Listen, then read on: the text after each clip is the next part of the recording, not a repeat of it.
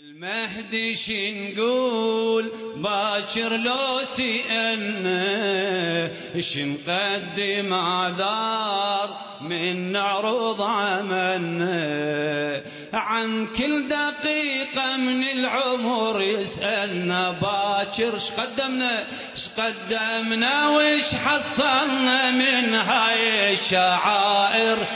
ما ندري نقول باكر لو قضينا السنين بس نحكي بمحبته ومن نذكر حسين نحكي عن خدمته.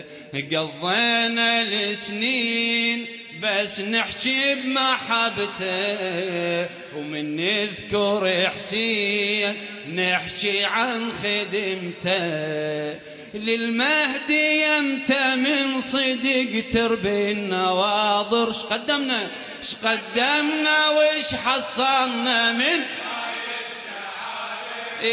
ما ندري شنقول. باكر لوس للمهدي شنقول للمهدي باكر لوس أن يا زهراء. بسم الله الرحمن الرحيم. لبيك يا بقية الله.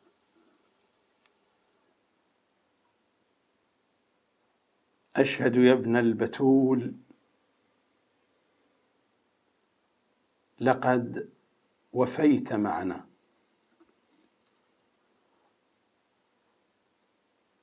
ووفيت وأوفيت. وإنا عبيدك الحيارى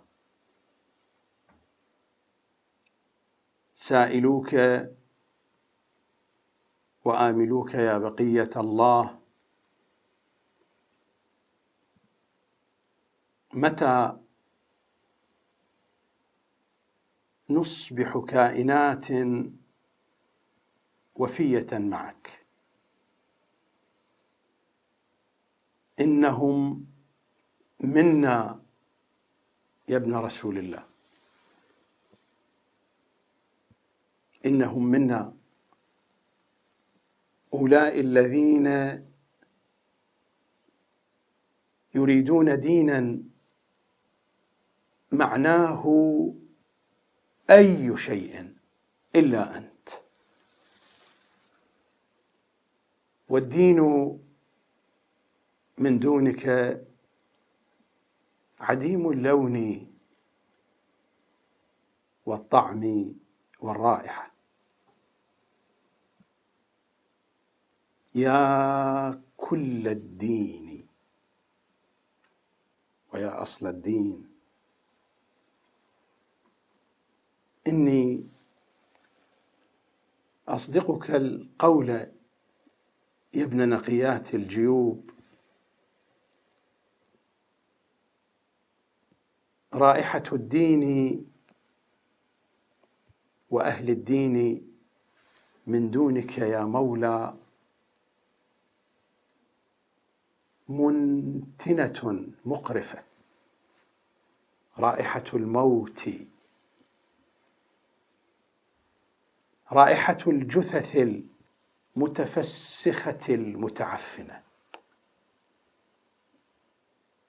أين محيي معالم الدين وأهله؟ فالدين وأهل الدين من دونك موتى. أما الطيب فاحت نشغته من نحر رضيعكم المذبوح.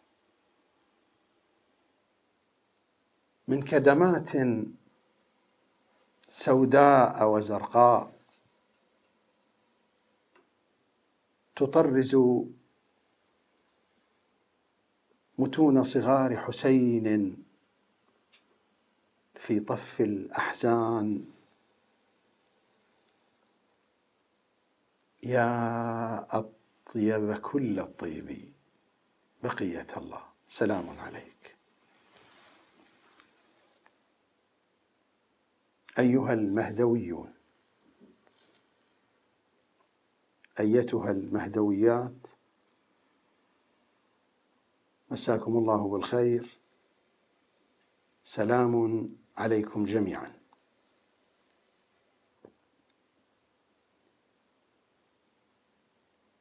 ملف الكتاب والعترة. الجزء الأول. العقل الشيعي. الحلقة الأولى.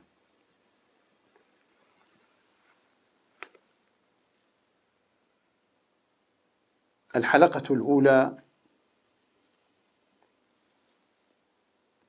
مقدمة لهذا الملف تشتمل على توضيحات هي بمثابة حلقة ربط فيما بين ما تقدم في الملفات السابقة وما سيأتي في طوايا ملفنا هذا.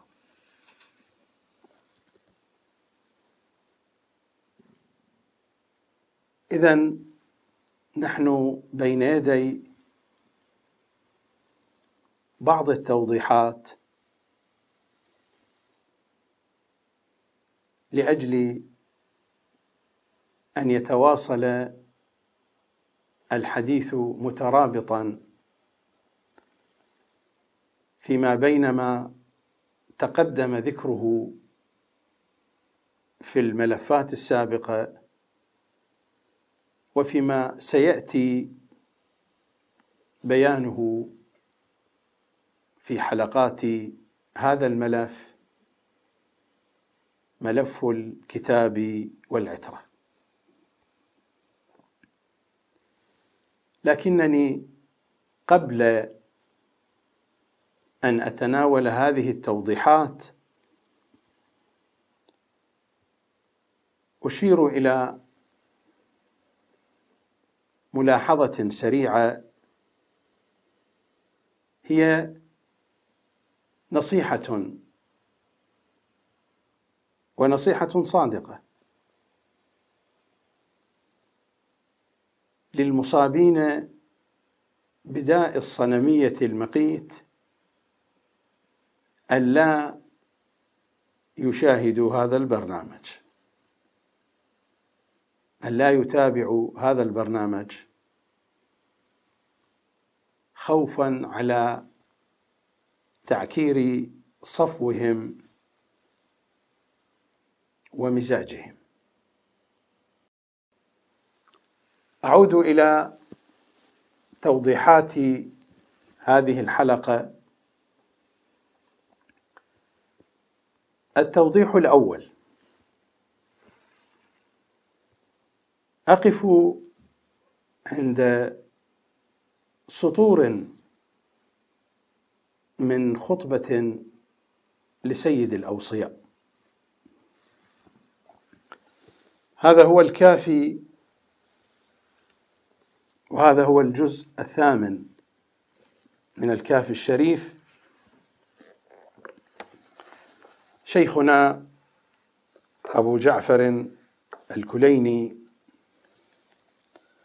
يروي لنا هذه الخطبة عن سيد الأوصياء. خطبة طويلة لكنني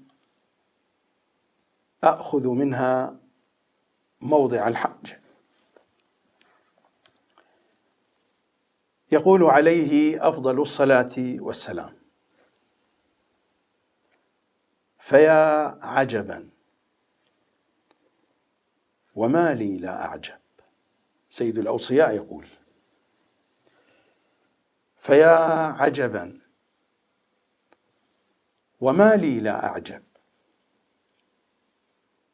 من خطأ هذه الفرق على اختلاف حججها في دينها. لا يقتصون أثر نبي. لا يقتصون يعني لا يتابعون. اقتص الأثر يعني تابعه. فيا عجبا وما لي لا أعجب من خطأ هذه الفرق. هذه الفرق التي تدعي أنها تنتسب إلى محمد صلى الله عليه وآله.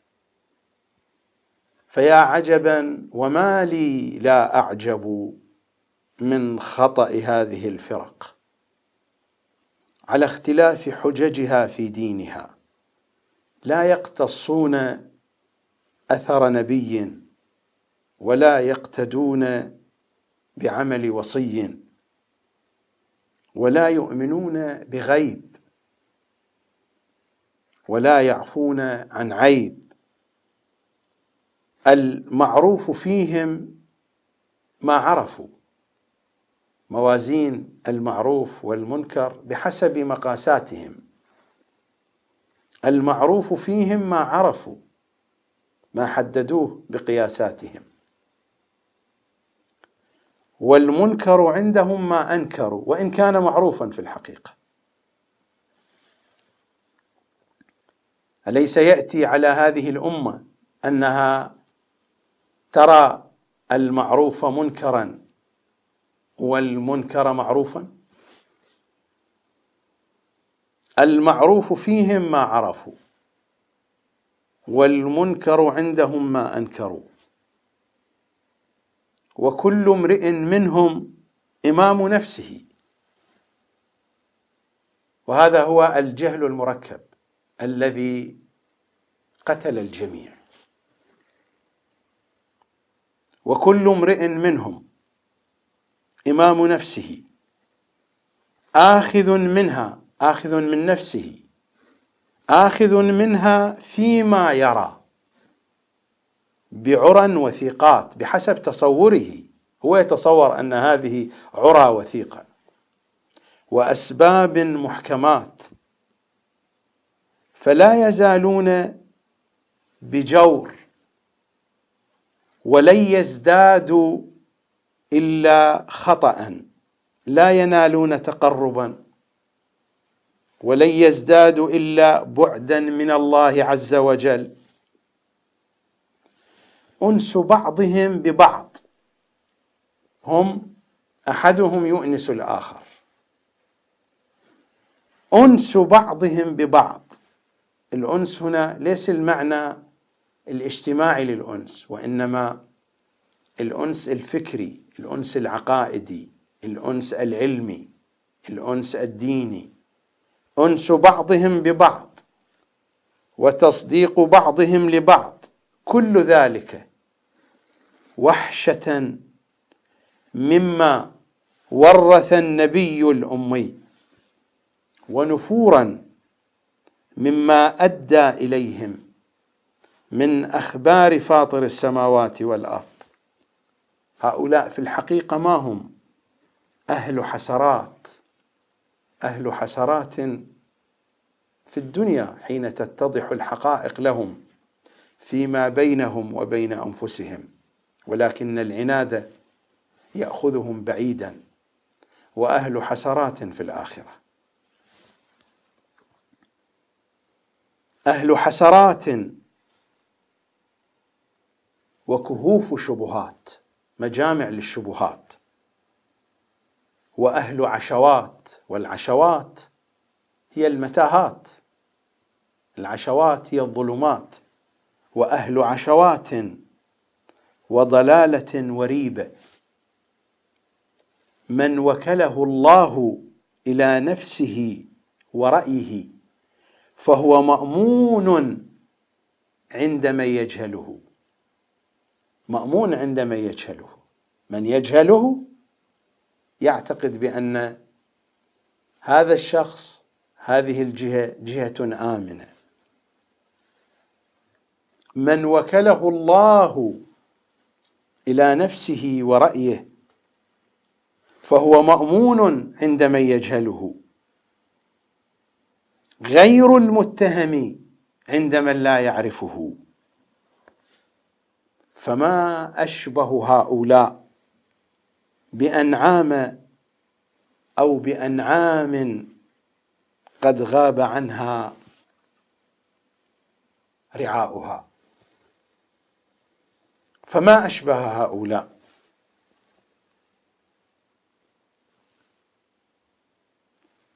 بأنعام قد غاب عنها رعاؤها.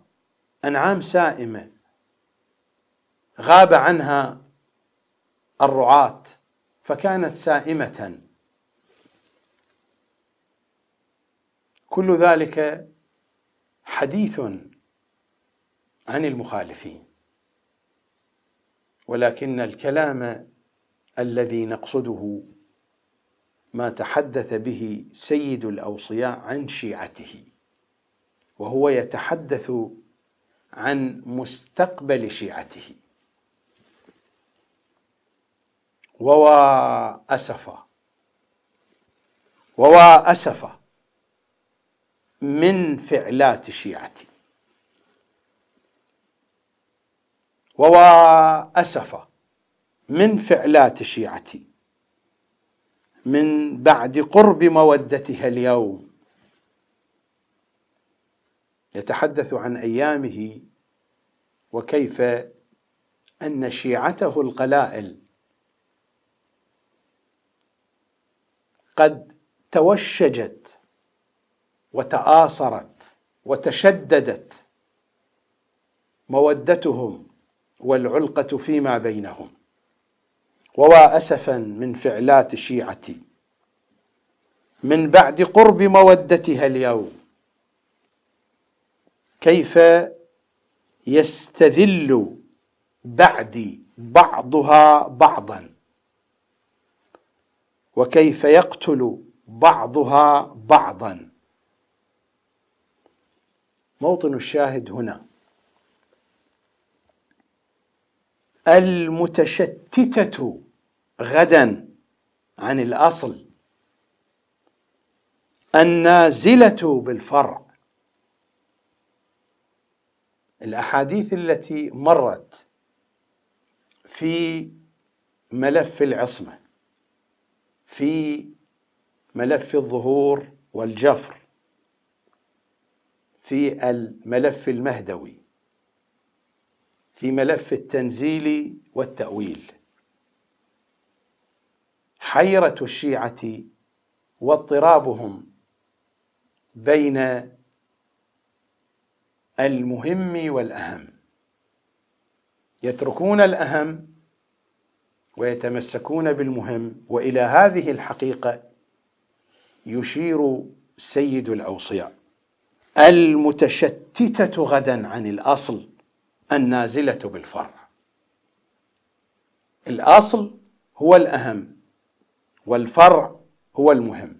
تشتتوا عن الأصل ونزلوا بالفرع فتمسكوا به.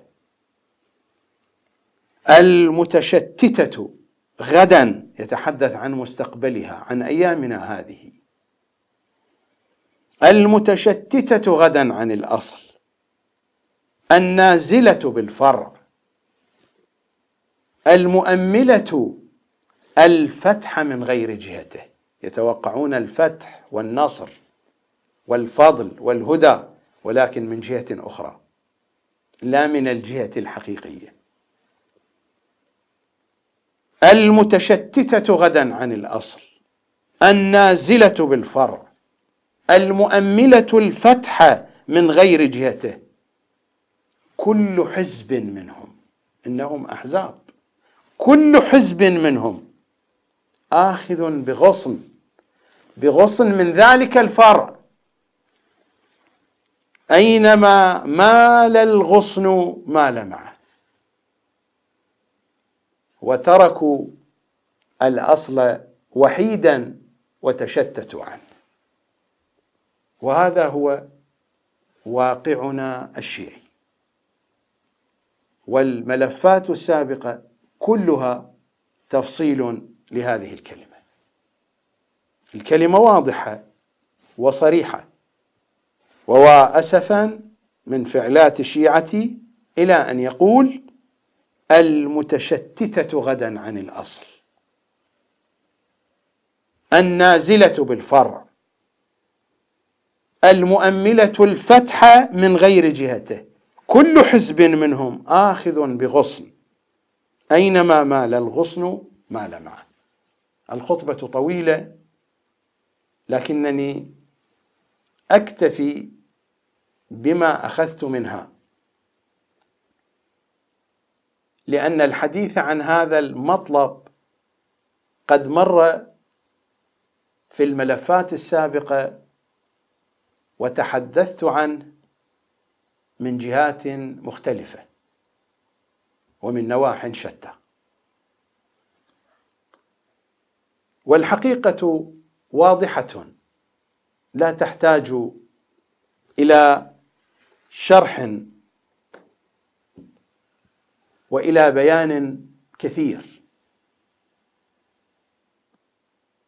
لو نظرنا إلى المؤسسة الدينية لوجدنا أن المؤسسة الدينية إذا كان لها من شغل شاغل شغلهم الناس. كل أعمالهم سواء كانت بالإخلاص أو من دون الإخلاص إنها للناس وحول الناس. أما إمام الناس فلا يوجد شيء عنه. لا يوجد أي شيء عن إمام الناس. الناس أمر مهم وإمام الناس هو الأهم. أما الشيعة فقد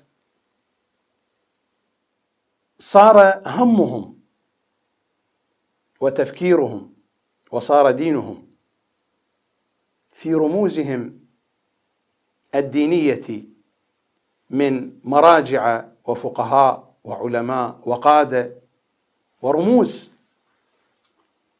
في الدين في العلم في السياسة في المجتمع وتركوا الإمام الأصل. فلا أثر للحديث عن المعرفة الحقيقية للإمام المعصوم لا في أجواء المؤسسة الدينية ولا في مناهجها الدراسية ولا في المؤسسات الإعلامية التابعة لها. وما يطرح عن الإمام المعصوم ما هو إلا شيء إن كان صحيحا فهو في حواشي حواشي معرفته.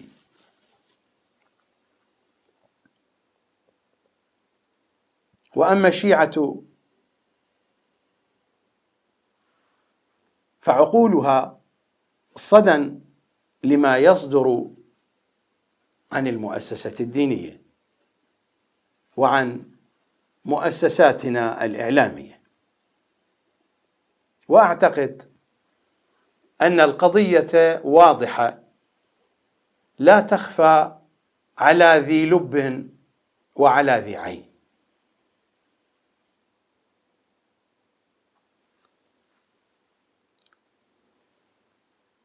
قد يرفضون ما قلته وما أقوله وقد يرقعون. وتلك هي مشكلتنا الأخرى الترقيع. نرقع ونحن نعرف بأن هناك من العيوب ما لا يمكن أن ترقع.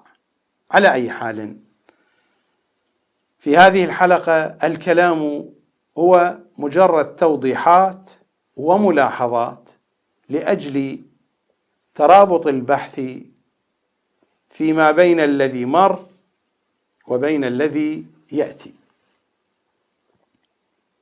وإلا جوهر البحث سيبدأ من حلقة يوم غد من الحلقة الثانية.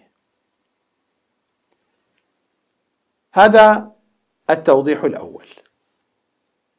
التوضيح الثاني. حين نقرأ في زيارة الصديقة الكبرى صلوات الله عليها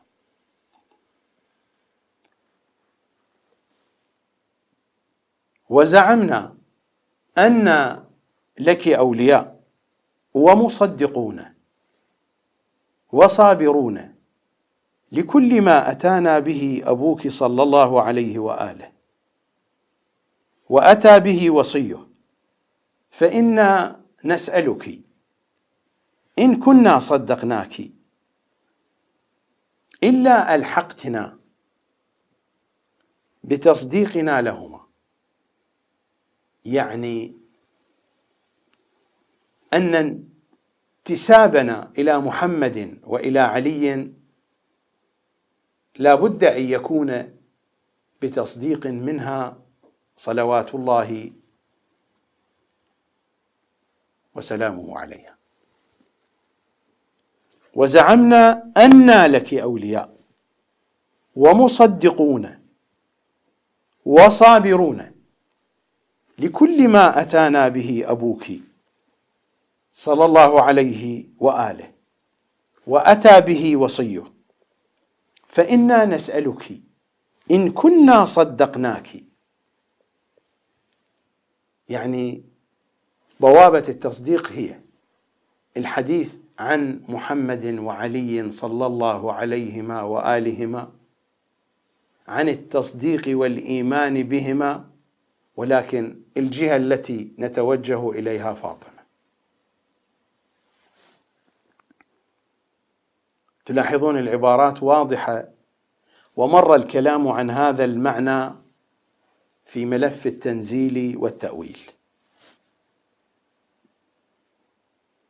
وزعمنا أن لك أولياء ومصدقون وصابرون لأي شيء لكل ما أتانا به أبوك صلى الله عليه وآله وأتى به وصيه. فإنا نسألك إن كنا صدقناك.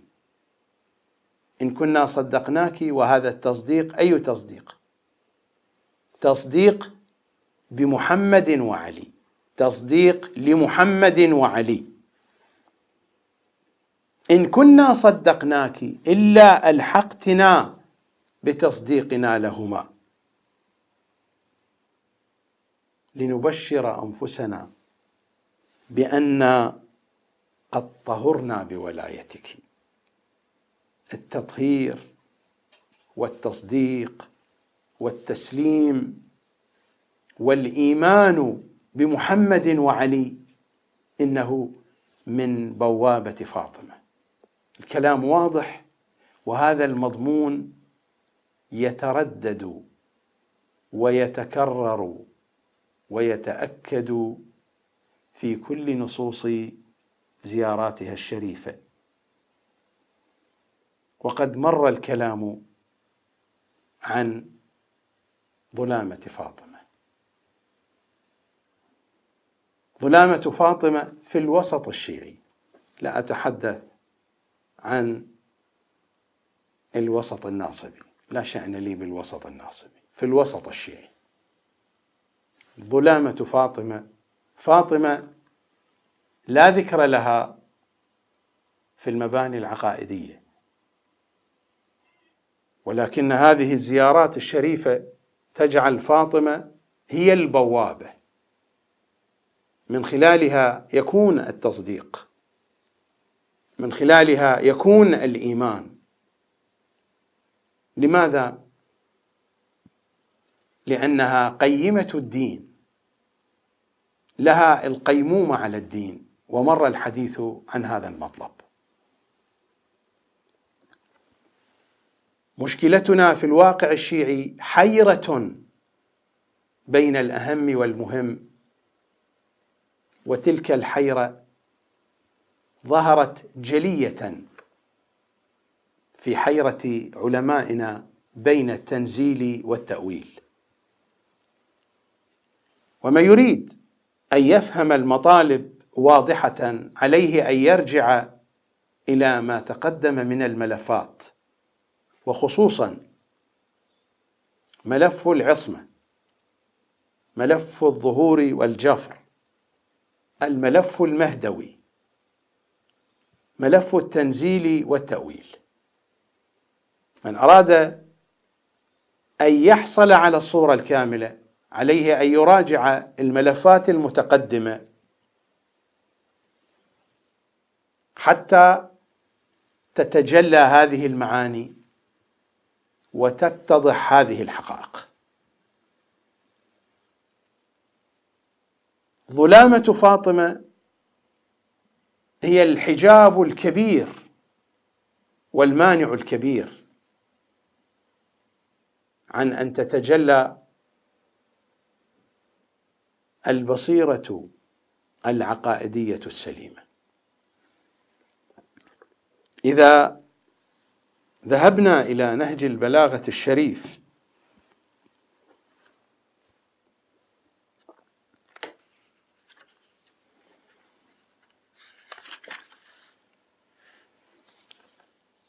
وإلى ما قاله سيد الأوصياء بعد أن شيعت الزهراء وواراها الثرى. مما قاله سيد الأوصياء مخاطبا رسول الله صلى الله عليه وآله وهو يقف على ثراها الأقدس. أما حزني فسرمد. وأما ليلي فمسهد. الليل المسهد هو ليل الأحزان وليل السهر باللوعة والألم. أما حزني فسرمد وأما ليلي فمسهد. إلى أن يختار الله لي دارك التي أنت بها مقيم. الخطاب مع رسول الله. وستنبئك ابنتك بتضافر أمتك على هضمها. وستنبئك ابنتك بتضافر. كلمة تضافر إلى أي شيء تشير. ما معنى التضافر في لغة العرب؟ التضافر هو التظاهر. التظاهر يعني التوافق. تظاهر القوم على الأمر الفلاني أي توافقوا. التضافر يعني أن يتألبوا جميعا على أمر واحد. تضافروا على الأمر الفلاني تألبوا وتآلبوا على أمر واحد. التضافر يعني التعاون والاتفاق. التضافر يعني التصابر. يتحملون ما يتحملون في سبيل إنجاز أمر. التضافر يعني التواصل. والاستمرارية. كلمة سيد الأوصياء تشير إلى هذه القضية. تشير إلى استمرارية هضمها صلوات الله عليها. لنستمر في قراءة ما قاله. وستنبئك ابنتك بتضافر أمتك على هضمها. فأحفها السؤال. أحفها يعني اسألها واسألها واسألها حتى تصل إلى تمام الحقيقة. فأحفها السؤال. واستخبرها الحال. هذا ولم يطل العهد. ولم يخلو منك الذكر. أما إذا طال العهد فالقضية ستكون أقسى وأقسى. الأمير صلوات الله وسلامه عليه يقول كل ذلك جرى على فاطمة وتضافرت الأمة عليها. هذا ولم يطل العهد ولم يخلو منك الذكر هذا والأمر قريب. أما إذا طالت المدة فإن هضمها وإن ظلامتها ستكون أشد وأشد وأشد. وهذا هو الذي تم الحديث عنه في ملف التنزيل والتأويل. وسيد الأوصياء هنا يختار هذا التعبير هذا ولم يطل العهد. يشير صلوات الله وسلامه عليه إلى ما جاء في سورة طه.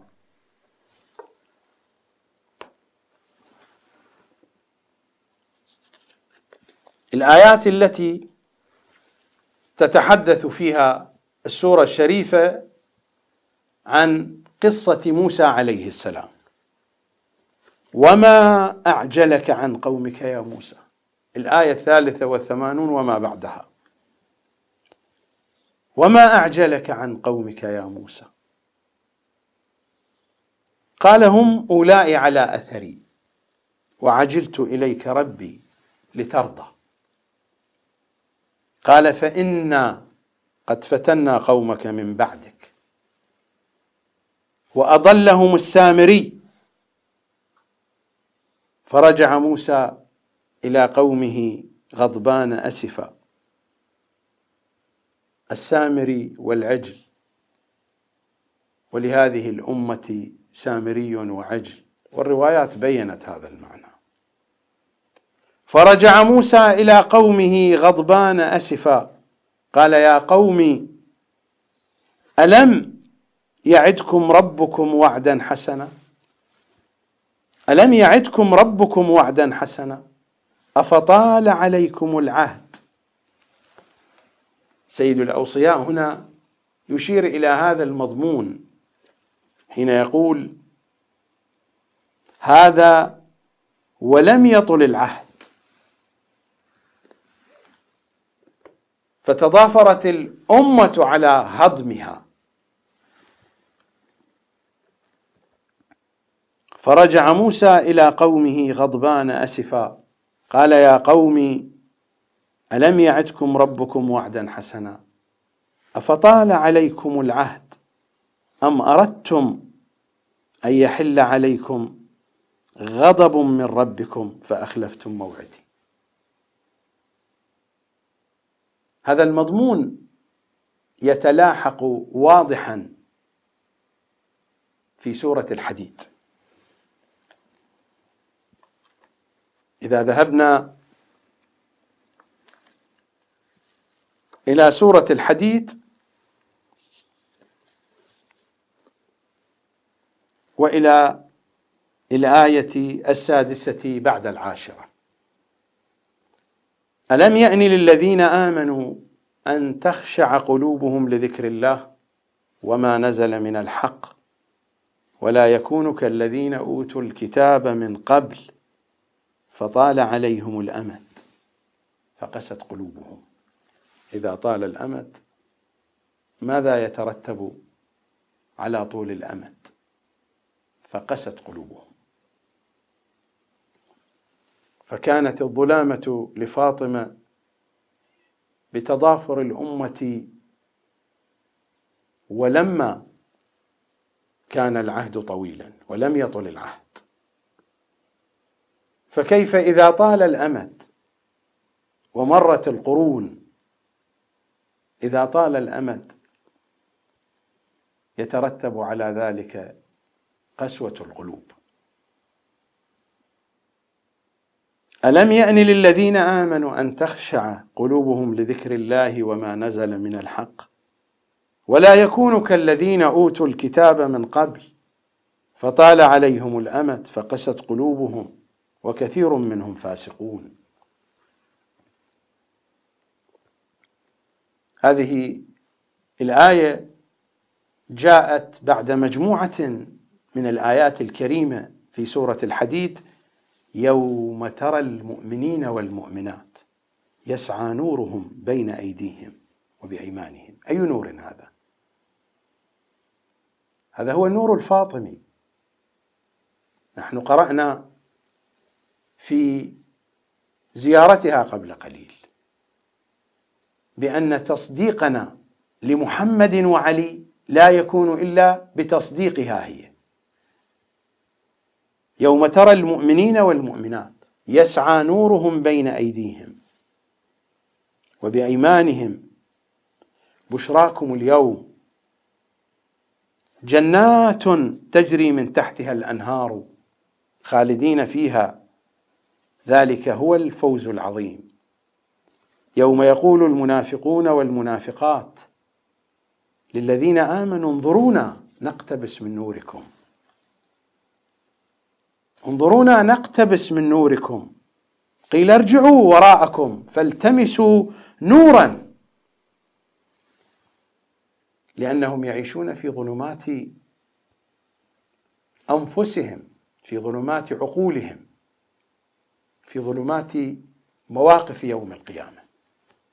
يوم يقول المنافقون والمنافقات للذين آمنوا انظرونا نقتبس من نوركم. بداية هذا النور من أين تأتي؟ كلامكم نور. نحن كيف نحصل على نوريتهم؟ أليس من خلال كلامهم؟ خصوصا نحن الذين نعيش في عصر الغيبه كلامكم نور البداية من كلامهم. انظرونا نقتبس من نوركم قيل ارجعوا وراءكم فالتمسوا نورا فضرب بينهم بسور له باب باطنه فيه الرحمة وظاهره من قبله العذاب. ينادونهم ألم نكن معكم؟ ينادونهم ألم نكن معكم؟ كما قلت في أول الحلقة إنهم منا يا ابن رسول الله. إنهم منا. أولئك الذين يريدون دينا معناه أي شيء إلا أنت. والدين من دونك عديم اللون والطعم والرائحة.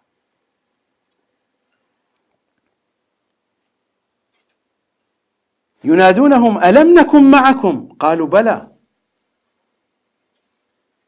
ولكنكم فتنتم أنفسكم وتربصتم وارتبتم وغرتكم الأماني حتى جاء أمر الله وغركم بالله الغرور. ألم نكن معكم؟ قالوا بلى ولكنكم فتنتم أنفسكم وتربصتم وارتبتم وغرتكم الأماني. هذه الكلمات بحاجة إلى شرح لكنني لست بصدد الدخول في كل هذه التفاصيل ربما في وقت آخر أتناول هذه الآيات.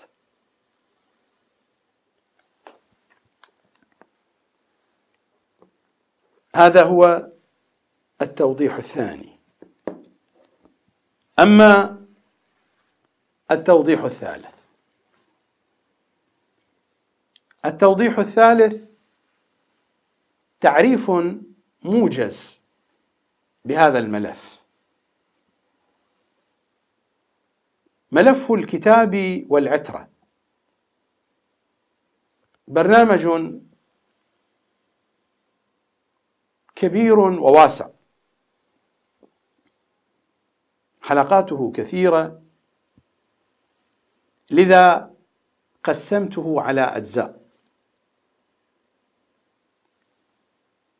في هذا المقطع الزماني في هذه الأيام وفي هذه الليالي سأتناول الجزء الأول من هذا الملف.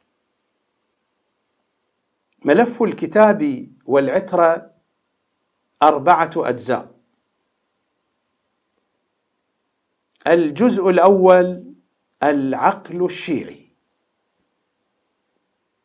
الجزء الثاني الكتاب الصامت. الجزء الثالث الكتاب الناطق. الجزء الرابع الخاتمة. أربعة أجزاء كل جزء من هذه الأجزاء يشتمل على عديد من الحلقات على مجموعة من الحلقات. الجزء الذي بين أيدينا هو الجزء الأول وعنوانه العقل الشيعي.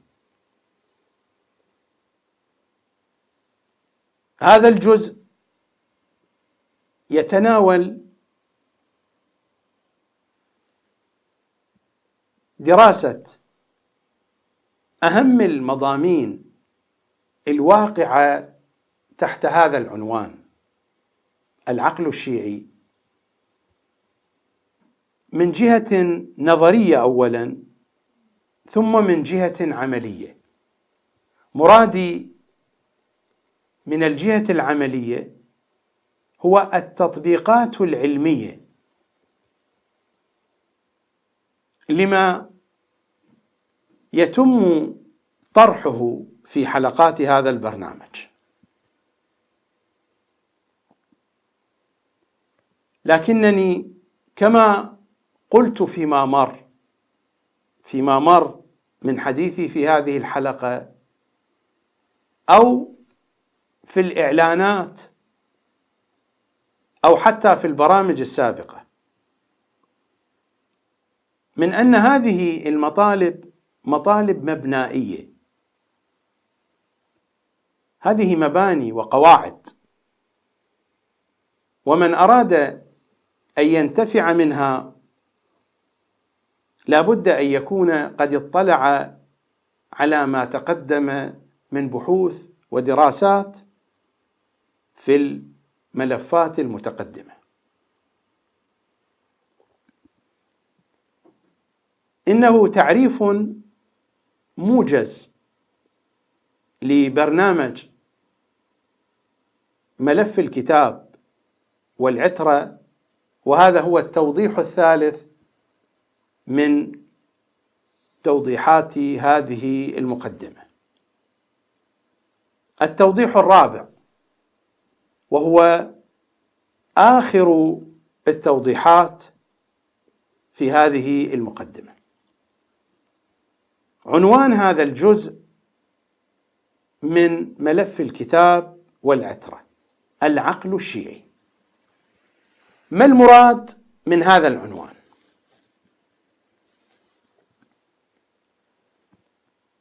أنا لا أريد أن أدخل في تنظير لا حاجة عملية به لمن يتابعني وإنما بشكل موجز وسريع. أوضح هذا المعنى. وسأختصر الكلام. أساسا مصطلح العقل. مصطلح العقل هذا العنوان لا يملك الناس تعريفا له.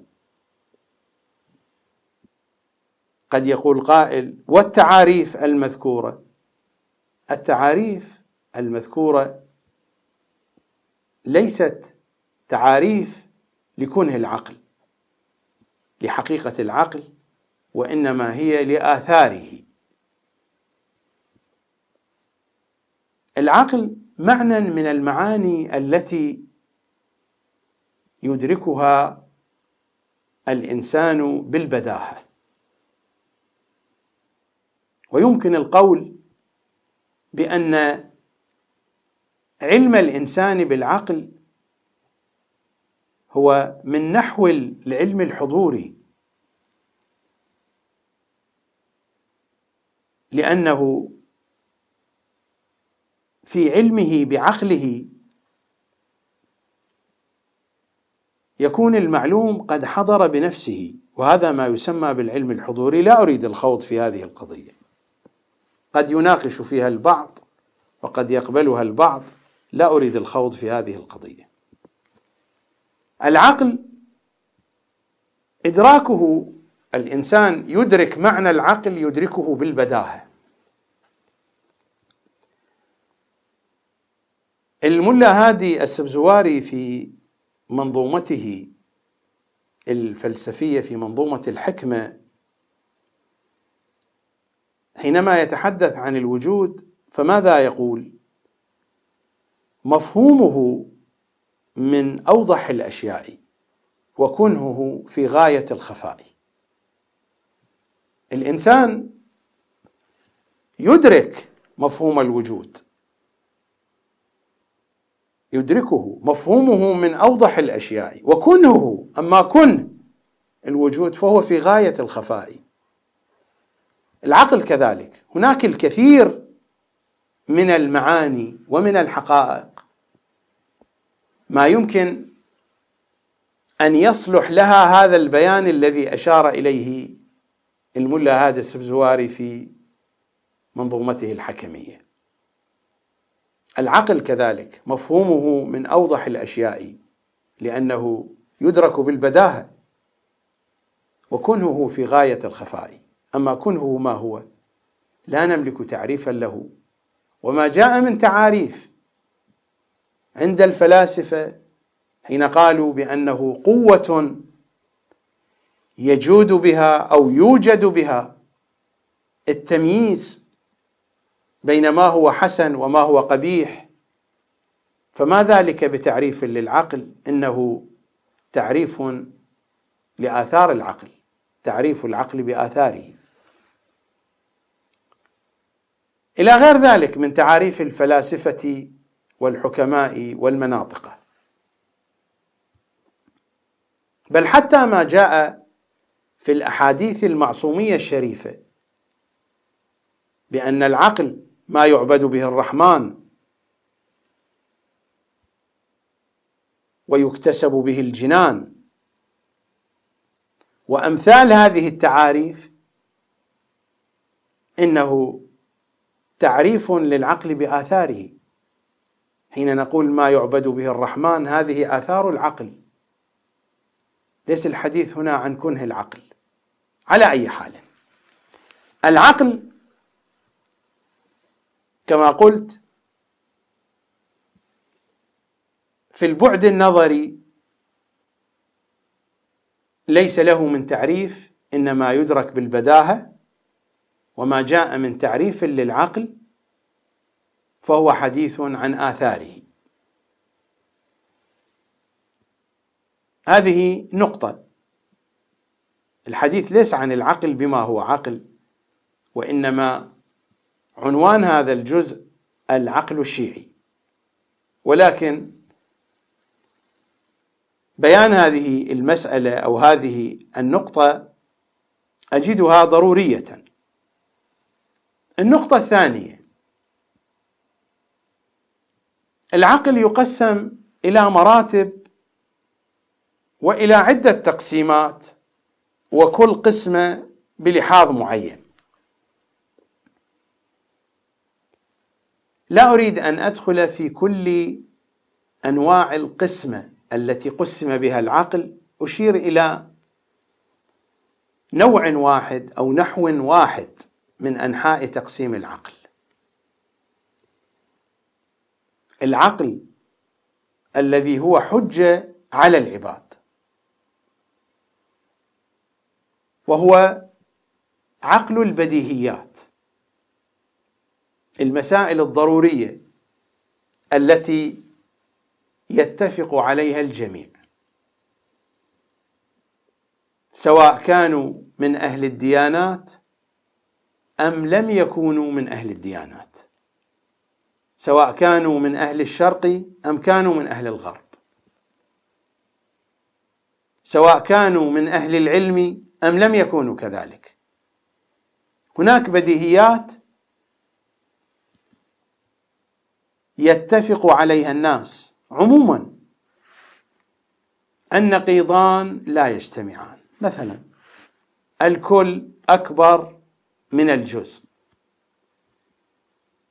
الأثر يدل على المؤثر وأمثال ذلك. هناك بديهيات كثيرة.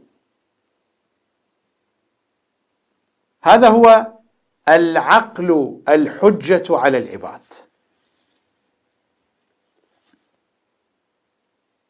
وحديثي هنا ليس عن هذا العقل. هذا الذي أشارت إليه الروايات الشريفة حين قسمت الحجة إلى حجة ظاهرة وحجة باطنة. الحجة الظاهرة الأنبياء الرسل الأئمة والحجة الباطنة العقول. العقول التي تدرك بديهيات الأشياء التي يتفق عليها الجميع بغض النظر عن المشارب والأذواق الدينية والفكرية. وحديثي أيضا في هذا الملف ليس عن هذا المقام العقلي إنما الحديث عن العقل العملي عن العقل التجريبي التجربي. العقل الذي يأتي من مناشئ مختلفة.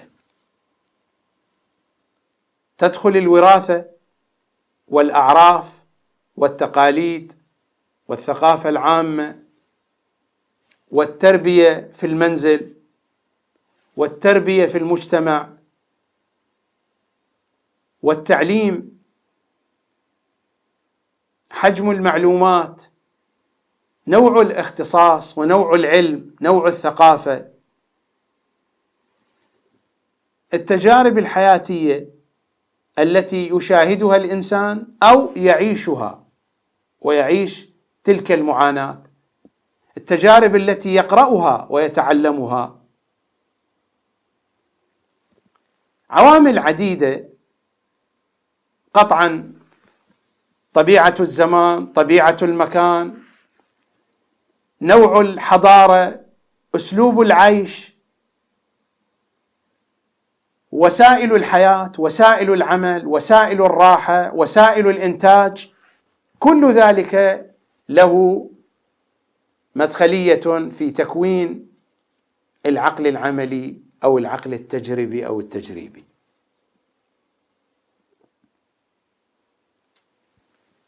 حديثنا عن هذا العقل.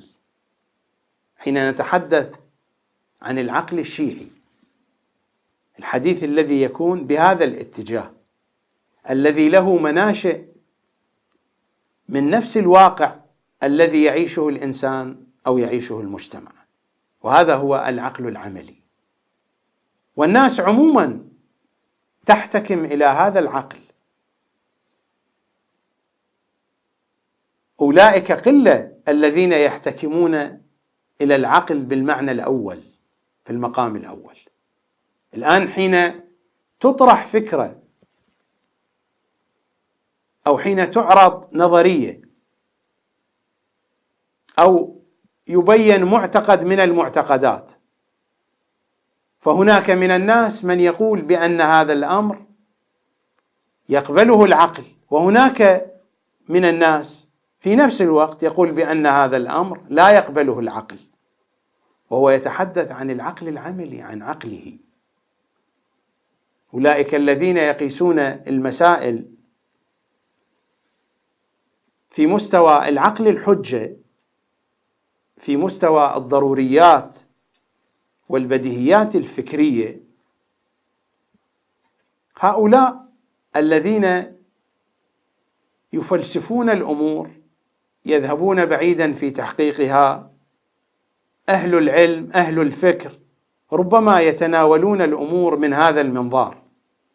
لكن بشكل عام الناس حين تحتكم إلى العقل إنها تحتكم إلى العقل العملي. والعقل العملي قد يكون حجة في بعض الأحيان على الإنسان لكنه ليس بحجة في المطلق. العقل الحجة في المطلق هو العقل الذي مكوناته البديهيات والحقائق الثابتة التي اتفق عليها الجميع. أما العقل العملي قد يكون حجة وقد لا يكون حجة. كيف يمكن أن تتحدد حجية العقل العملي ذلك مرده إلى مناشئ هذا العقل. إذا كانت مناشئ هذا العقل صحيحة فإن العقل العملي يكون حجة على العبد. أما إذا كانت مناشئ هذا العقل ليست صحيحة. لنفترض أن إنسانا فتح عينيه في عائلة ملحدة. المكتبة في بيته مكتبة إلحادية. زوار أبيه وأمه من الطبقة الملحدة. وعاش في مثل هذه الأجواء. وتكون عنده العقل العملي من هذه المناشئ. لا يكون عقله العملي هنا حجة عليه. إذا كانت المناشئ صحيحة وإنما يتم تعيين وتشخيص صحة هذه المناشئ على أساس المقام الأول للعقل. وأنا هنا لا أريد أن أذهب بكم بعيدا في مثل هذه التنظيرات. مقصدي الأول والأخير هو توضيح هذا العنوان. ما المراد من العقل الشيعي؟ إلى هنا وصلنا أن المراد من العقل هو العقل العملي. العقل العملي أيضا يقسمه علماء الاجتماع إلى العقل الشخصي العقل الفردي وإلى العقل الجمعي. العقل الفردي هو العقل العملي الذي يحمله كل فرد من الأفراد وقطعا ستكون لكل عقل فردي مناشئ. الأسر تختلف المدارس تختلف. قوة الإدراك عند الإنسان تختلف. درجات الذكاء مختلفة. درجات تلقي المعلومات مختلفة. درجات التفاعل والوعي والملابسة مع الأحداث والحياة مختلفة من شخص إلى آخر. طول العمر كثرة التجارب. الإنسان الذي يعيش في الصحراء ليس كالذي يعيش في قرية والذي يعيش في قرية ليس كالذي يعيش في مدينة صغيرة. أصحاب الأموال والإمكانات الاقتصادية الهائلة ما يمرون به من تجارب وأمور حياتيه تختلف عن الفئات التي تعيش عيش الكفاف أو دون ذلك. القضايا لها تفاصيل. العقل العملي الفردي له مناشئه منها ما قد يكون مشتركا فيما بين مجموعة من العقول الفردية ومنها ما يكون خاصا بكل عقل. وهناك العقل الجمعي وهو العقل المحرك لمجموعة من البشر قليلة أو كثيرة لأمة لشعب لشعوب لأمم. العقل الجمعي وأنا هنا لا أتحدث عن العقل الجمعي. إذ ربما في الغالب حين يطرح هذا المصطلح العقل الجمعي يقصد من؟ الحالة المحركة لمجموعة من البشر في ظرف معين. مثلا الإدراك أو الوعي المحرك لشعب في ثورة ضد حاكم من الحكام. المحرك الذي حرك هذه المجموعة من الناس سواء كانت كبيرة أو صغيرة يسمى بالعقل الجمعي. في الغالب حين يطلق العقل الجمعي المراد من المحرك لمجموعة من البشر في ظرف له خصوصية. مفرحة محزنة باعثه على الأمل باعثه على اليأس تفاؤل تشاؤم أمثال ذلك. خوف أمن الظروف العامة التي تكون محرجة ومحركة لمشاعر الناس إن كان في الطرف الإيجابي أو في الطرف السلبي. أنا هنا لا أتحدث عن العقل الجمعي بهذا المعنى. حين أتحدث عن العقل الشيعي. وإنما مرادي من العقل الشيعي معنى آخر هو قريب من العقل الجمعي. مرادي من العقل الشيعي هو العقل المنتشر في الأمة الذي هو عبارة عن ثقافة منتشرة وعن عوامل وأسباب تحرك الوعي تحرك الإدراك في مجموعة من الناس. والحديث هنا عن العقل الشيعي بالخصوص. الحديث عن العقل الشيعي هو العقل المنتشر في الأمة الشيعية. مجموعة الثوابت الأصول القواعد مجموعة مشكلات الثقافة الشيعية. قل ما شئت من التعابير ليس مهما. لكن هناك محرك للوعي والإدراك في الأمة الشيعية. هو هذا الذي أنا أتحدث عنه وأسميه بالعقل الشيعي. كما يكتبون فيقولون مثلا العقل الغربي.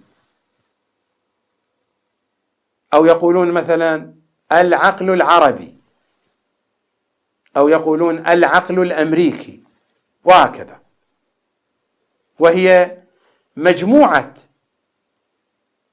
الأسس والروابط والضوابط والقواعد التي تشكل التفكير العام في أمة من الأمم. وحديثي في هذا الجزء من ملف الكتاب والعترة عن هذا المضمون. أحاول أن أدخل إلى أهم الأمور التي من خلالها يتشكل العقل الشيعي. حديثي عن العقل الشيعي للأمة الشيعية. قطعا هناك عوامل عديدة تشكل هذا العقل. من هذه العوامل التراكمات التاريخية. من هذه العوامل الحالة السياسية للأمة. من هذه العوامل الحالة الاقتصادية والاجتماعية. هناك عوامل عديدة. التأثر بالأمم الأخرى. ولكن في الأمة الشيعية بما أن الحديث عن عنوان ديني حين أقول أمة شيعية يعني أمة دينية يعني أمة متدينة. لأن هذا العنوان الشيعي عنوان ديني. لذا سيكون تركيزي في الحديث عن هذه الجهة عن العوامل التي تشكل العقل الشيعي في بعده الديني. قد تكون هناك إشارة عرضية إلى التراكمات التاريخية إلى المحفزات الاقتصادية والسياسية والاجتماعية. قد تكون هناك إشارة أيضا إلى التأثر بالأفكار الأخرى التاثر بالآخر. ولكن الحديث هنا في ملف الكتاب والعترة. لأن هذا الملف بحث في جانب عميق من الدين. لذا الحديث يكون في الجهة الدينية. وبنحو خاص في جهة العلم الديني. لذا الفت نظركم إلى قضية مهمة جدا. أن العقل الشيعي ومرادي من ذلك عقل الأمة الشيعية العامل الأول والأخير الذي يشكل هذا العقل خصوصا في بعده الديني العامل الأول والأخير هو عقل النخبة الدينية. عقل النخبة الدينية هو الذي يشكل عقل الأمة الشيعية يعني المؤسسة الدينية يعني المؤسسة العلمية الدينية. وبشكل واضح وصريح يعني المنهج العلمي الديني. لأن النخبة الشيعية إنما يتشكل عقلها العملي من خلال المنهج العلمي من خلال المنهج البحثي والفكري. أعتقد أن القضية باتت تتضح الصورة تتجلى أن المراد من هذا العنوان العقل الشيعي هو عقل الأمة الشيعية. وأنا أركز النظر على الجانب الديني. والجانب الديني في الأمة الشيعية يأخذ مساحة واسعة في عقلها المنتشر في عقل الأمة. حتى عند الأفراد الذين لا يلتزمون بالتعاليم الدينية. وحديثنا هنا عن المؤمنين وحديثنا هنا عن أشياع الحجة بن الحسن. أساسا هذه البحوث وهذه البرامج هي محاولة لخطوات قد تكون ناجحة أو ليست ناجحة في أجواء التمهيد لإمام زماننا صلوات الله وسلامه عليه ولو على مستوى الكلام فقط. ولو على مستوى الحديث فقط. لأننا لا نملك أكثر من ذلك. لا نملك أكثر من ذلك من جهة الإمكانات ومن جهة القلوب ومن جهة الأعمال الصالحة ومن جهة البصائر. ما نملكه شيء محدود. لذا هي محاولة في هذا الطريق. قد تكون ناجحة وقد تبوء بالفشل. ما كان فيها من حسن منه صلوات الله عليه وما كان فيها من فشل ومن عيب فمني.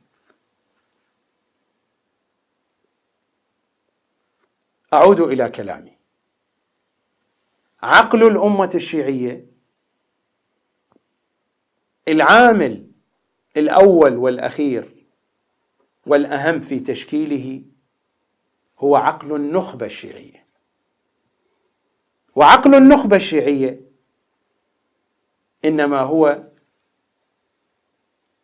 من خلال المنهج العلمي من خلال المنهج الفكري يتشكل. لذا سيكون الحديث في هذه الأجواء. إمام زماننا صلوات الله وسلامه عليه أول شيء يقوم به إذا ما خرج هو جمع العقول. إذا نذهب إلى أحاديث وروايات أهل بيت العصمة فنقرأ.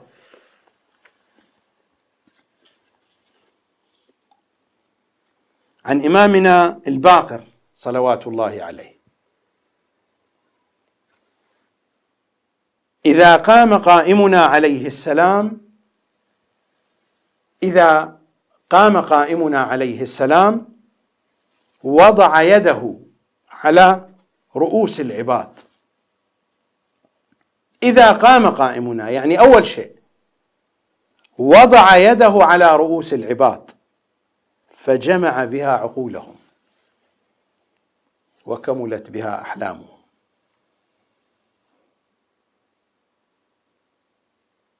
أي أمة تريد صلاح أمرها عليها حينما أقول عليها على نخبتها على علمائها على قادتها. أن يرسموا لها المنهج الصحيح أن ينشئوا فيها العقل الصحيح. العقل العملي الواعي. ولذا إمام زماننا لأنه صاحب الولاية فهو بولايته سوف يصلح العقول. أما نحن فعلينا أن نتحرك بهذا الاتجاه بحسب الأسباب المتوفرة بحسب الأسباب الطبيعية. من خلال الإعلام والمؤسسات التعليمية من خلال مؤسسات الدراسات الاستراتيجية من خلال التقييم والمتابعة من خلال إصلاح المنهج العلمي من خلال التبليغ والإرشاد هناك عوامل وأسباب موجودة. من خلالها يتم إصلاح العقل العملي للأمة حتى تتحرك باتجاه التمهيد لإمام زماننا صلوات الله وسلامه عليه وحتى تنجو من هذا المأزق. أي مأزق؟ الحيرة بين المهم والأهم والحيرة بين التنزيل والتأويل. نحن بحاجة إلى عقل شيعي. أزمتنا أزمة عقل والقضية من هنا تبدأ. إذا قام قائمنا عليه السلام وضع يده على رؤوس العباد فجمع بها عقولهم وكملت بها أحلامهم. هذه الرواية عن ابن أبي يعفور. رواية ثانية عن أبي خالد الكابلي عن باقر العلوم. إذا قام قائمنا وضع يده على رؤوس العباد فجمع بها عقولهم وأكمل بها أخلاقهم. وقضية العقول مرتبطة بقضية العلم. في وصية أمير المؤمنين لكميل ابن زياد يا كميل ما من علم إلا وأنا أفتحه وما من سر إلا والقائم عليه السلام يختمه.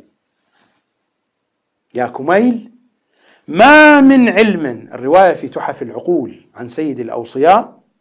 يا كميل ما من علم إلا وأنا أفتحه.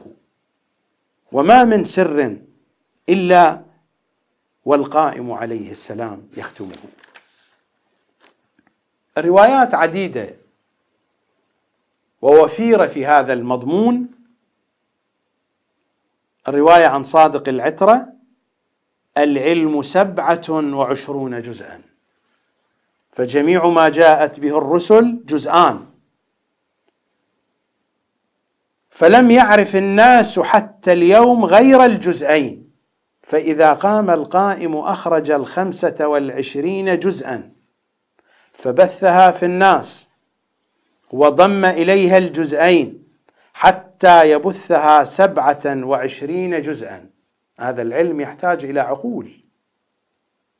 لذلك الإمام بولايته سيرتقي بالعقول.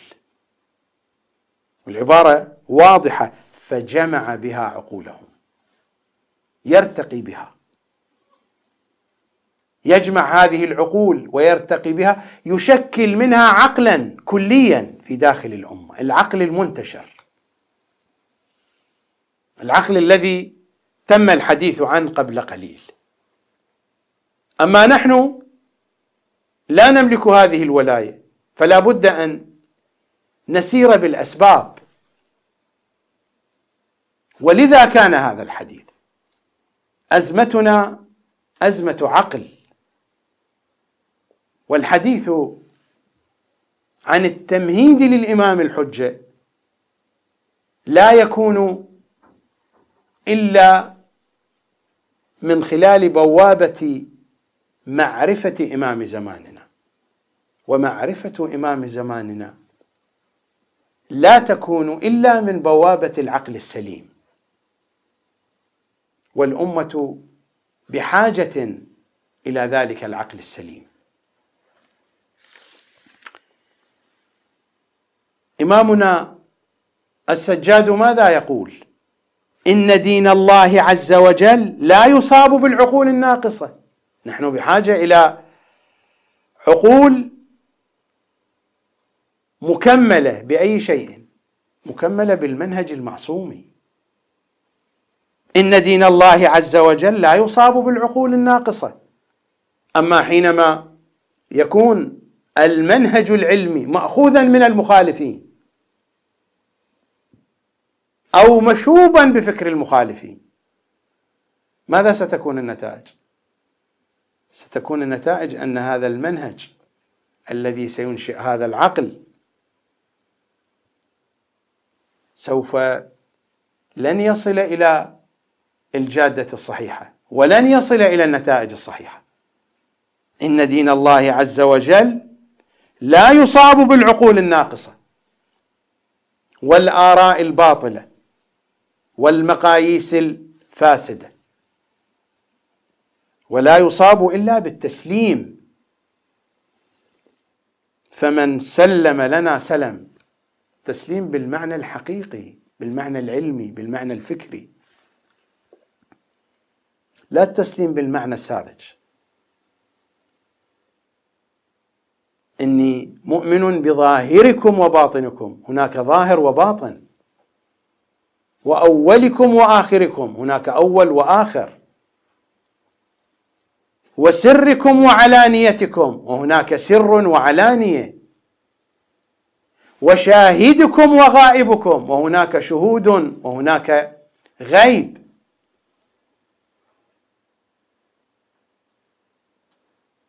إني مؤمن بإيابكم ورجعتكم. وهناك إياب ورجعة. إياب الخلق إليكم وحسابهم عليكم. فمن سلم لنا سلم ومن اقتدى بنا هدي. كيف يقتدي بهم من دون معرفة؟ لا بد من معرفة. الاقتداء ليس في الأحكام الشرعية. الأحكام الشرعية هذه في أبجديات الاقتداء. الاقتداء اقتداء على مستوى القلوب على مستوى العقول على مستوى البصائر. ومن اقتدى بنا هدي. وهنا لا بد من إنشاء العقل الشيعي المنتشر في الأمة وفقا لهذه الضوابط والقواعد. إن دين الله عز وجل لا يصاب بالعقول الناقصة والآراء الباطلة. والمقاييس الفاسدة. ولا يصاب إلا بالتسليم. فمن سلم لنا سلم. ومن اقتدى بنا هدي. ومن كان يعمل بالقياس والرأي. هلك. الحديث ليس عن القياس والرأي في حدود الفتيا في مسائل الصلاة والصيام. حديث بشكل عام. إن دين الله عز وجل لا يصاب بالعقول الناقصة. الأحكام الشرعية تمثل جزءا يسيرا جدا من الدين. ومن كان يعمل بالقياس والرأي هلك. ومن وجد في نفسه شيئا مما نقوله أو نقضي به حرجا كفر بالذي أنزل السبع المثاني والقرآن العظيم وهو لا يعلم. لماذا؟ وهو لا يعلم. لأنه يتصور بأن عقله على صواب فيتصور بأنه على علم ولكنه يكفر بالسبع المثاني وبالقرآن العظيم. المشكلة هنا المشكلة في العقل العملي. المشكلة هنا في العقل المنتشر في عقل الأمة. ومشكلتنا هنا. حديثنا في هذا الجزء من ملف الكتاب والعترة في هذه الاحناء في هذا المضمون سوف أتحدث عن العوامل التي تشكل العقل الشيعي. أتناول القضية من وجهة نظرية ثم نحاول أن ندرس الواقع الشيعي في مختلف أبعاده. المطلب فيه شيء من العمق وهو في غاية الأهمية وستسمعون من الحقائق. الشيء الكثير ربما تسمعون بها أول مرة. لا سمعتم بها سابقا ولن تسمعوا بها خارج هذا البرنامج. الحلقات القادمة مفعمة بمطالب علمية كثيرة لذا تحتاج إلى المتابعة وتحتاج إلى الصبر. المتابعة حتى لا تتفلت المطالب لأنه إذا استمعتم إلى حلقة وتركتم حلقة هذا الفراغ سيترك اثرا كبيرا على صورة البحث وعلى صورة المضامين المترابطة من أول حلقة إلى آخرها. على أي حال نحن بحاجة إلى متابعة وإلى مصابرة.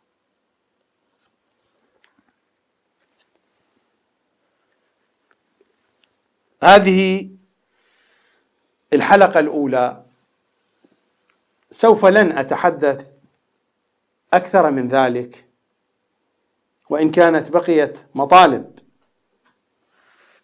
كان في نيتي أن أتناولها لكنني سأتركها للحلقات القادمة أعتقد بهذه التوضيحات صارت عندنا صورة واضحة مجملة عن هذا الجزء من برنامج ملف الكتاب والعترة.